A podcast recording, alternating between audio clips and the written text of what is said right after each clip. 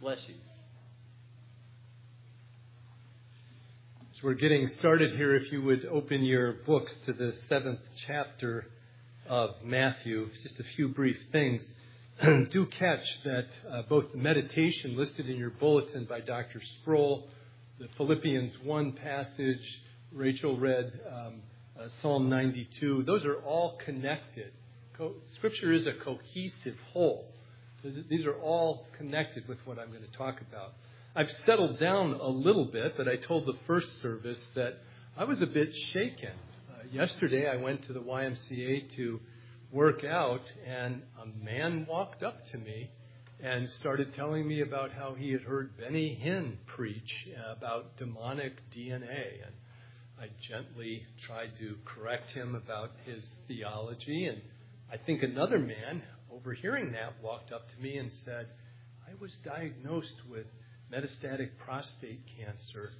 And you know, my dad, who's passed away, always told me that the most important thing I could ever do in life was to know the Word. He was right, wasn't he? He was looking for affirmation. And then a third man, grant you, I don't know these people. They don't know me. A third man walked up to me, told me his new diagnosis, which is a pretty severe one, and asked what should he do. And what he was really asking me, you could see in his eyes, had nothing to do with his medical diagnosis and everything to do with his spiritual diagnosis. And then, despite the fact that I speak a lot, last night I did not sleep. I kept having these odd dreams. I, I brought the wrong sermon notes. I turned the page and it was blank. I forgot what I was going to say. And it occurred to me this morning this might be a message that the deceiver didn't want preached. He doesn't want to hear any message preached. In fact, um, after the first service, somebody said to me, You know, uh, when you preach, uh, there should be a charge. And I said, I don't think it's fair that I should be charged to preach. So, anyway, I decided to write this sermon. You like that one? oh no, now they're going to think about it.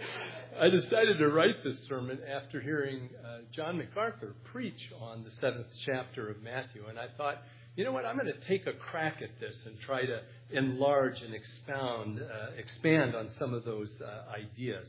So this morning, you're, get, you're going to get to listen in as Jesus teaches very directly what true faith is and what it isn't. You also get to listen in as I preach to myself. I'm always aware that when I share the word, it's me that needs to listen uh, more than anybody. I'm, I'm always aware of the gulf between what we're called to and, and where I am. So buckle your seatbelts. I am pretty hard on myself, as you'll hear. Let me start with an example. Somebody wrote this once.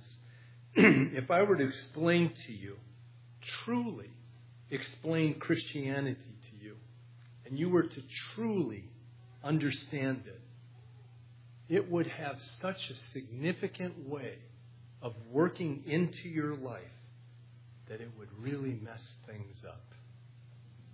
You would have to rethink the meaning of your life, of success, of the use of money, of time, of family, of church, of worship, of everything. And the question that arises do you want that? Let's start in prayer. Dear Lord, help us as we examine this clear cut but difficult teaching. In it, you tell us exactly what true faith looks like and how to enter into your kingdom. But we are reticent, Lord. These words scare us, for we know deep inside we can't do them absent the strength of your helper, the Holy Spirit. Lord, give us faith to know and trust in the life saving gospel of your Son, Jesus the Christ. Amen. Well, physicians are taught through what's called case studies. So we take a case and we dissect it, so to speak, and we learn and extract lessons.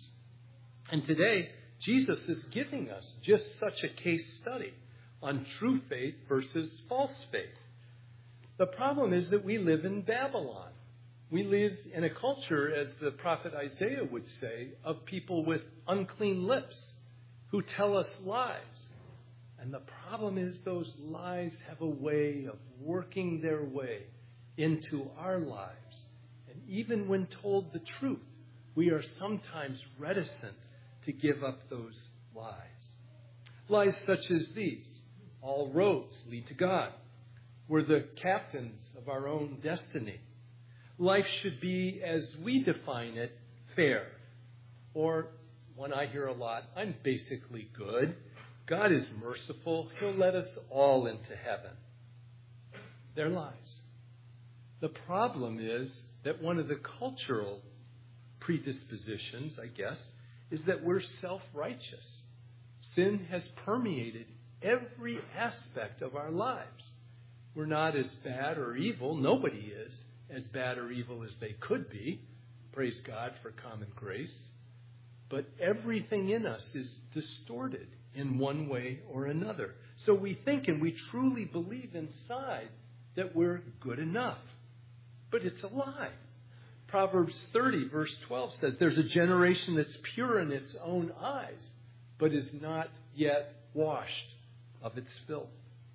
And so in our text this morning, Jesus is going to teach something critical for us to understand. Now, despite these are hard words, preached with passion, they are done so in love, even though they may not be what we want to hear Jesus say to us. Unlike us, Jesus deals in absolutes. You ever hear people say, well, that's black and white? Like sh- there should be no black and white. There should be no clear separation. But there is. Our culture believes in relative truth. Jesus in absolute truth. He believes in absolute right. We believe in, we people, in relative right or wrong. His standards are high and black and white and absolute and ours are relative. So we're going to go verse by verse. Context is important here. Remember that this is part of the Sermon on the Mount. We're getting to the very last part of it. Jesus has been teaching those who would follow him, his disciples, what they look like. And this now is the concluding sermon, if you will, the conclu- concluding teaching in Matthew 7. So we'll start with verse 13. Enter by, and I'll emphasize certain words that I want you to catch. Enter by the narrow gate. For the gate is wide and the way is easy that leads to destruction. And those who enter it are many. For the gate is narrow and the way is hard that leads to life. And those who find it are few. What is this narrow gate? Why is it described as being so narrow? Well, it's narrow because it goes through one and only one gate. And who is that gate? It's Jesus. No other way is possible. Now, it's true what the culture says that all roads lead to Jesus, but they lead to the judgment throne. For believers, that's a hallelujah. For non believers, that's a fearsome thing. But it's the whole point of his illustration. No Jesus, no heaven. Period. The narrow gate is a way of symbolizing the exclusive nature of Christ's kingdom. It's only through him and no other way. I looked up the, the, the, semantic range of the Greek word for hard, since that word appears several times in it, and it means suffering and persecution. Jesus is saying that the way to him is a road of suffering and persecution. Do you want to hear that? I think most of us don't want to hear that. The other choice, of course, is the wide gate, the one with the broad, easy road. It's the road most are on. It's crowded. It's fun. Nothing's demanded of you. Everyone approves. So why not? That's why it's called the easy road. It has no restrictions. Everybody is welcome. Here's an advantage. You get to decide what your truth is, not Jesus' truth. How convenient. Remember Judges 21, uh, verse 25. Everyone did what was right in his own eyes. Do you sense that in our culture sometimes? What was that in relation to? The judgment on Israel. And it was a harsh fall. The irony, of course, is that the easy way soon becomes the very hard way, irreversibly and eternally hard, with no way out. It leads to only one place, and that's hell. And lest we misthink about hell, hell is not a place where you're, you know, burned up and that's it.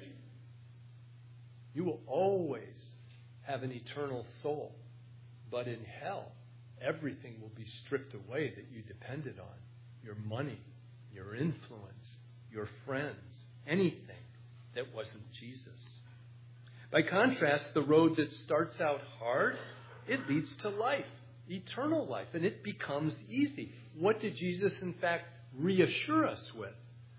My yoke is light. It becomes easy. And Jesus says this remarkable thing something that I really want to call your attention to as you look at it in Scripture. It should stop us in our tracks. This narrow gate, he says, turns out that there are few who find it. Jesus is saying that few will find this. And I think many people are genuinely going to be shocked by that absolute truth. Just how narrow is this gate? that leads to life. It turns out it's very narrow. You can't squeeze through it or under it. You can't attach yourself and somebody else bring you in. It's very costly to get through. In fact, Luke expounds on this in chapter 13. He says, And someone said to him, Lord, will those who are saved really be few? And he said to them, Strive to enter through the narrow door, that is, himself. For many, I tell you, will seek to enter. They will seek to enter and will not be able. Now, notice what Jesus just said. There are people who seem to seek. This is not genuine seeking. Who seem to seek to enter. They say they want to be with Jesus.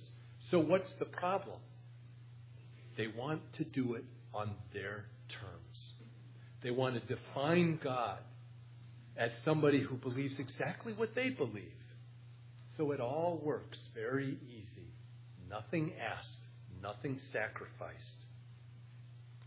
They've made God in their image and not the other way around, and they won't make it. Listen to what Luke says as he goes on. When once the master of the house has risen and shut the door, you begin to stand outside and to knock at the door, saying, Lord, open to us. What is he going to say? He's going to say, I do not know where you come from. And you'll say, But I don't understand. We, we ate and drank with you. You taught in our homes and streets. But he will say, I tell you, I do not know where you come from. And then this shocking phrase, Depart from me. And notice what he calls them you workers of evil. That's strong words. Notice that they're shocked. They thought, surely they're in. And on their own terms, according to what they judged was good enough. But Jesus doesn't mince any words here for these, these self righteous people. In fact, as I said, he calls them workers of evil. And so too anyone who rejects his command to follow me. That command to follow me is the road of suffering and persecution. Going on now to Matthew 7, verse 15. Beware of false prophets who come to you in sheep's clothing, but inwardly are ravenous wolves. You'll recognize them by their fruits. After all, are grapes gathered from thorn bushes or figs from thistles? So every healthy tree bears good fruit, but a diseased tree bears bad fruit. A healthy tree cannot bear good fruit, nor can a diseased tree bear good fruit. Every tree that does not bear good fruit is cut down and thrown into the fire. Thus you'll recognize them by their fruits. So, who are the false prophets? The false prophets, to be blunt, are the prosperity preachers, the celebrities, the cultural elite, the organizations that appeal to our sinful nature. It's anything or anybody that points away from the absolute truths of Christ. They don't call it false, of course. They call it progressive or changing things for the current culture, updating it. And they appeal to human wants and to human reason. That's why Christ calls them false prophets. Now, Scripture has something interesting in here. It says they're dressed in wool. Who cares what they're dressed in? It turns out to be an important clue. The prophets of old wore an outer wool garment. So a false prophet wearing a wool garment is camouflage. Jesus is telling, beware, be discerning, know Scripture, know the fruits of the Spirit, because these guys are camouflaged. You won't recognize them. They're wolves who mean to devour you. And they point not to Christ, not to the hard, difficult road, but to the broad, easy road, the road we'd rather travel. So, how can you tell who's the shepherd and who's the wolf? Jesus tells us, as I mentioned, by their fruit. Are they self serving or are they suffering servants? Do they demonstrate the fruits of the Spirit in Galatians 5:22?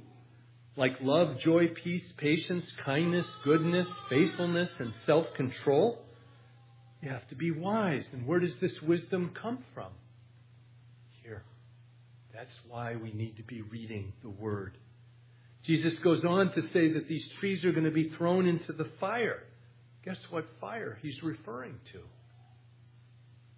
Fires of hell, the torment of hell, forever. Now, verse 21. Not everyone who says to me, Lord, Lord, will enter the kingdom of heaven, but the one who does the will of my Father who is in heaven. On that day, many will say to me, Lord, Lord, did we not prophesy in your name and cast out demons in your name and do many mighty works in your name? And then I will declare to them, I never knew you. Depart from me, you workers of lawlessness. Now, this is remarkable. don't be fooled here. Those who were doomed to destruction actually say, they call upon the Lord. They say, Lord, Lord. They, they, they say it twice for more emphasis. Notice in verse 22, they even do miraculous things. They prophesy, they cast out demons, they do mighty works, just like Judas did. Don't be fooled. And yet Jesus will say to them those terrible words I never knew you. Depart from me. Jesus is teaching and defining two types of faith here false faith and true faith. So, what's false faith? It's trusting in your works, your way, on your terms. Might I say, the Western way, the American way. It's trusting in anything that is not Jesus what John MacArthur called, and I'm going to quote him directly because I think he said it so well trusting in human achievement instead of divine accomplishment.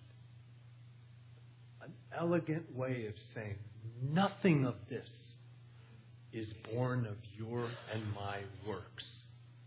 This is a work of grace, of pure grace it's really hard for us to disabuse ourselves of the notion of works. There's nothing you and I can do to merit salvation. What does Ephesians 2 8 say? For it is by grace through faith that you are saved. And this, just to be sure everybody understood, not of your works. There's not a millimeter piece of works in this. It is the work of the Holy Spirit. How about true faith? That one's easy. It's everything in this book. Everything. every word, every phrase is equally inspired. It is equally authoritative. It is equally breathed out by God Himself to admonish and teach and instruct us. Now, this is going to upset some, I think. True faith in Jesus means complete submission to Christ. How do we rebels do that? We'll come to that. And by the way, don't dismiss this point lightly. In later in Matthew in, in chapter 25 and verse 31 and following, we read about what the final judgment is going to look like. When the Son of Man comes in his glory and all the angels with him, then he will sit on his glorious throne. Before him will be gathered all the nations, and he will separate people one from another as a shepherd separates the sheep from the goats. Those on his right, he will come, he will say, Come, you who are blessed, inherit the kingdom.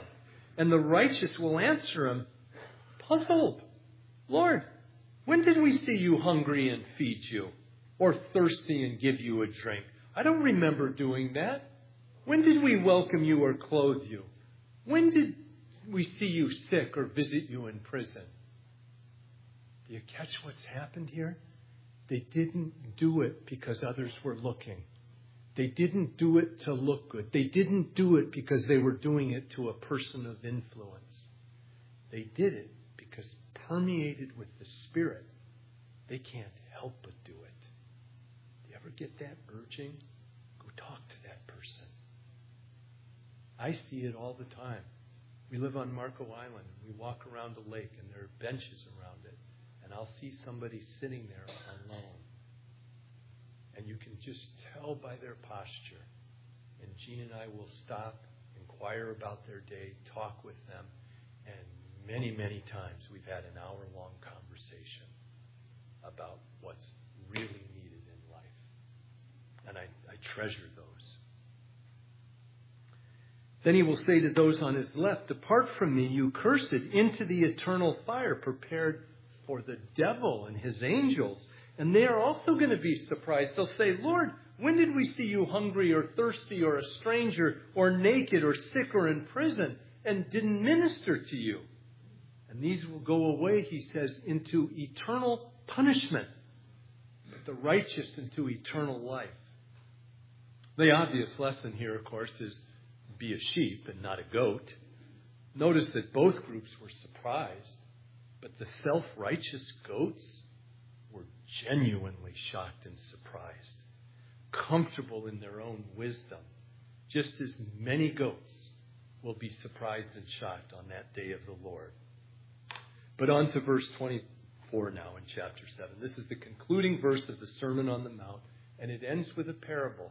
It's a parable that works, as you'll see soon, really well in the Middle East and in southwest Florida. Jesus is teaching us that each of us have to choose which gate, which road, his approval or man's approval, true faith or faith made in our own image or man's image. All right. Verse 24. Everyone then who hears these words of mine and does them will be like a wise man who built his house on the rock. And the rain fell, and the floods came, and the winds blew and beat on that house, but it did not fall because it had been founded on, let me emphasize, the rock. Not the Greek word for a rock or a rock of many rocks, but the rock. And everyone who hears these words of mine and does not do them will be like a foolish man who built his house on the sand. And the rain fell, and the floods came, and the winds blew and beat against that house, and it fell. And he says, and great was the fall of it. Build our house on anything but the rock of Christ, we will be disappointed. All of us here, for the most part, are old enough to have learned that. We've seen that. Jesus is warning us here. He, we know what he demands of those who are his. Will we be wise building our lives on the rock of ages or on the shifting sands of man's approval? By the way, the words wise and foolish in this passage refer not to intellect, but to one's spiritual condition.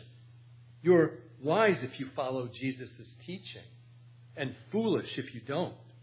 The coming storm referred to is the judgment that will come on Christ's return. And he will return. It's a picture of divine judgment on those with no faith or those with false faith. And those who build their house, their lives on anything but Christ will have their lives fall apart. And Jesus says, and great will be the fall. So, what does building our lives on the rock look like? It's really another way of asking who are Christ's true disciples. The disciple is hungry for God's Word. They read it, they study it, they memorize it, they practice it in their lives. And I encourage every one of us to be readings. This is a new year, great time to reinvigorate and start a reading program. If any of you are interested, I'll give you the link to Ligonier Ministries, which has hyperlinks to 16 different Bible reading plans. And there's one there for, for everybody. The doomed, of course, would rather be entertained, having no appetite for what God says. The disciple tells everyone about Jesus and how he changed their life. They can't help it. That's why they were surprised that they had spoken to angels. The doomed, well, it's too embarrassing to talk about King Jesus. Someone might think poorly of them or not want friendship with them. The disciple carries the cross. The disciple expects to lie down on that cross and accept the nails of cultural disapproval driven into his hands and feet. The doomed man runs from it.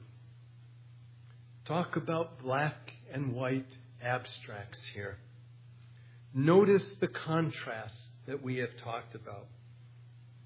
Two choices in our lives, two gates the wide or narrow, two ways, the broad or narrow, two outcomes for our lives, life or destruction, two groups of people, sheep or goats, two trees, good or bad, two types of fruit, good or bad, two builders, wise or foolish, two foundations, rock or sand, two houses, one that stands or falls, and two calls on our life. Jesus or the culture. Did you catch what isn't there? no third option. It is black and white, one or the other. It is a tale of two. Two choices and only two. No compromising middle road that's so comfortable. And that's why Jesus is saying, few will enter. Now, I know this is hard teaching. I know I have preached it with some passion, but these are Christ's words. They're not mine. These are Christ's words. They cannot be compromised. And I am acutely aware that when I preach, I am held accountable to preach exactly as I understand them and as authentically as I'm able. Every urge in me, in our rebellious nature, and reinforced by the culture and everything that's a part of those lies that following Jesus costs nothing. But that's wrong. That's why, after some hard teaching to his own disciples, can you imagine being among the people who saw Jesus, who touched him, who broke bread with him, who walked with him, who were taught directly by him? John records this stunning conversation in chapter 6 in verses 66 and following. He said, After this, that is his teaching, Jesus is teaching about the cost of following him. Many of his own disciples turned back and no longer walked with him. And I can only imagine, this is me reading into it, I can only imagine and I do imagine it as Jesus turning sorrowfully, maybe even with tears in his eyes, to the twelve, saying, Do you want to go away as well? Simon Peter regenerated by the Holy Spirit, answers to him, Lord, where would we even go? Who would we even turn to? You and you alone have the words of eternal life, and we have believed. We've come to know you are the Holy One of God. And yet, many do turn away. And so the obvious question after this kind of teaching is will you?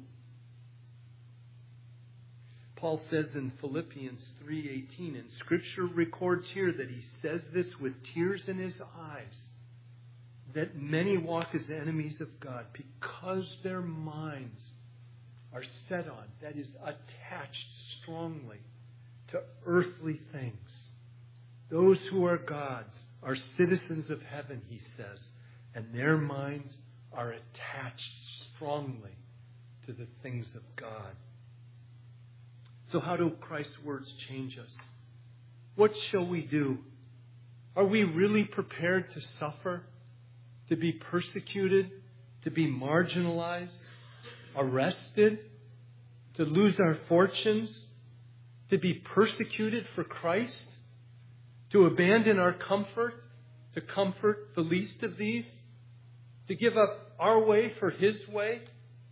to live and die in a new, radically transformed way, to give up the comfort of the wide, easy road and of building our house, houses and lives on sand, and instead live and die on the rock of affliction and persecution for Christ? What hope is there for us? when everything in us wants to run away from hardship. Take a look at the questions that I put in the bulletin insert. They're hard and they're meant to be hard for a reason. What would you actually choose? I'll be honest with you, and I'm the one that wrote them. I read them as I'm writing them and saying, What can I do? it's not always clear that I would say yes. So, what can I do? And the answer is a really hard one for us, I think, particularly in the Western church. But it's a one word answer nothing. There's nothing you and I can do. The life Christ calls us to is impossible emphasis here, by ourselves, by our works, by our will. It's impossible. Let me say it again so no one walks out of here misunderstanding. Is impossible by ourselves. But our work is not what matters. We are saved by grace through faith. Whose work is that? The Holy Spirit. Praise God. It is the work of the Holy Spirit and not of us. That is why our hope centers on Jesus. Because Jesus can, has promised, will, and is doing it in the lives of believers. Now, that doesn't take away human agency. We can do some things.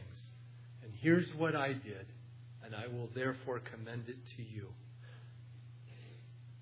In the quiet of your own closet or your room, fall on your face in prayer. Realize what has been done, what will likely, at one or more points in our lives, we will be called to do, and we need the strength to do it. And that is beseech God to grow our faith or to give us the gift of faith, to enable us to see His wisdom and to follow Him, no matter the cost, to submit to Him. Jesus says a little earlier in, in Matthew in chapter 7 ask and it will be given to you. He's telling us how to do this. Seek and you will find it. He even uses some visual imagery. Knock. Keep knocking and it will be given to you. What do we learn about the woman who hemorrhaged for so many years? Well, one, doctors don't always have the answer, okay? Let's get that one out of the way. But two, to not stop pleading and asking. He is faithful. I know that in my own life. He will answer. It's not always the answer we want, but it is the answer that I promise is best for us. How can I promise it? Because Scripture promises it. And I believe Scripture to be absolute truth. For those of you who are unsure or hesitant, keep knocking on the door. Just keep knocking on the door. He is faithful to rescue us from ourselves by sending His Holy Spirit who will draw you, strengthen you, revive you, regenerate you. But only when we move past the outward, superficial aspects of faith to the inward, deep transformation of belief in Christ who will change everything. One of the ways you know you're growing in the faith. Everything, big or small, is changing. I once preached a sermon on that that I called, after some terrible things that happened, Faith Quakes. God brings faith quakes into our lives. What I don't want you to do, please, brothers and sisters, do not read those questions and be discouraged. That's not what they're for. They are for a matter of prayer. They're not to discourage you. None of us measure up. Only Christ can fulfill those questions in our lives. So don't be discouraged. We are imperfect beings who need the love of God, the indwelling of Christ, and the help of the Holy Spirit to sustain us in our faith. He will answer your prayers. In our denomination, we believe in the perseverance of the saints. And that should be one of those pillars that, like all the pillars of Calvinism, that we hold on to. He will never let you go. You will never be irreversibly lost. You will never suffer anything that is not only in His control, but for your good. As hard as that is to hear. Jesus loves you so much that He does what anybody who truly loves another should do. With gentleness, tell them the truth. The truth, as hard as that is, knowing that some, maybe even many, will turn away. If they turned away from Jesus, they will turn away from you and I. But our job is to point the way, not to count our successes, because that gets to be a work. It's to point the way, to stand in the rain and the snow and the cold and figuratively point the way. Well, now you know the truth. Beware the false prophets. Beware the wide, easy road. Beware the bad fruit, the shifting sands. Beware the wide road to, discuss, to, to destruction. The fact is, and you and I learned it in Sunday school, Jesus loved us, this I know. But that was never in question. The question is do we love Him enough to follow Him completely? He waits and knocks on the door of each heart here. Ephesians 5:14 admonishes us, "Awake, O sleeper, and arise from the dead, and Christ will shine on you." Lord Jesus, you have told us plainly what true faith in you is and what it isn't. Help us all, Lord, to do your will. Lead us, Lord. Teach what must be taught. Strengthen us with hope as we travel down the hard, narrow way of truth to you. You and only you, Lord, are our rescuer, our Savior, our deliverer, our Redeemer. You are the only safe ground upon which to build the house of our faith and our lives. Strengthen us that we may fellowship with you forever and ever and ever. Amen.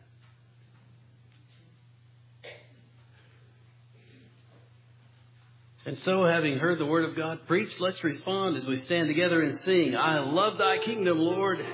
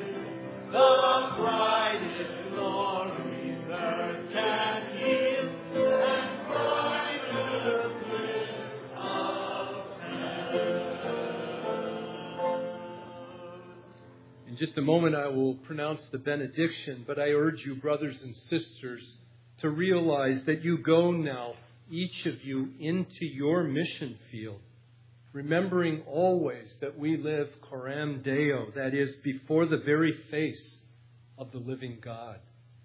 Now may the God of peace, who brought up our Lord Jesus from the dead, that great shepherd of the sheep, through the blood of the everlasting covenant, make you complete in every good work to do His will, working in you what is well pleasing in His sight, through Jesus Christ, to whom be glory forever and ever. And all those who belong to God said together, Amen.